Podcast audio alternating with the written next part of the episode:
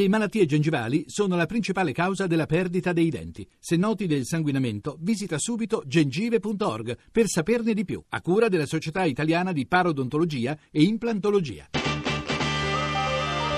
RAI GR1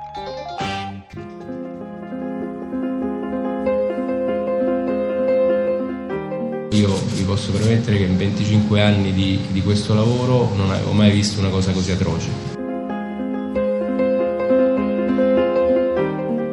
Suo ex fidanzato ha dato fuoco con l'alcol alla sua vettura, l'ha inseguita e le ha dato fuoco.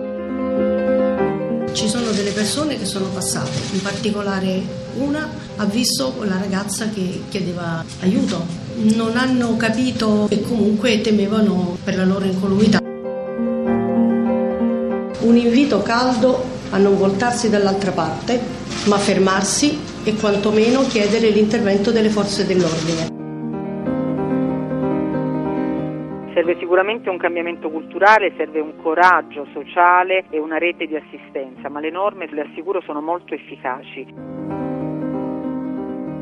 Un invito a tutte le ragazze, a tutte le donne a non accettare alcuna forma di violenza, a non sottovalutare i primi segnali, a rivolgersi alle forze dell'ordine, a denunciare per ottenere protezione.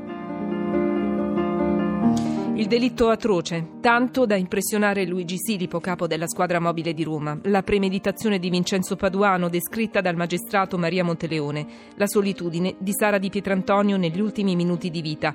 E gli automobilisti che dovranno convivere con la consapevolezza che avrebbero potuto aiutarla e non l'hanno fatto, che sono passati oltre perché spaventati. Alle vittime delle violenze si rivolge ancora una volta Laura Boldrini, ma non basta, osserva Maria Josefa Alcicchia, dirigente delle volanti della Questura di Milano serve coraggio sociale, perché la cronaca di quest'ultimo femminicidio ci restituisce un'immagine globale di noi stessi, prigionieri di ossessioni e paure, al punto da non saper fare la cosa apparentemente più semplice, chiedere aiuto.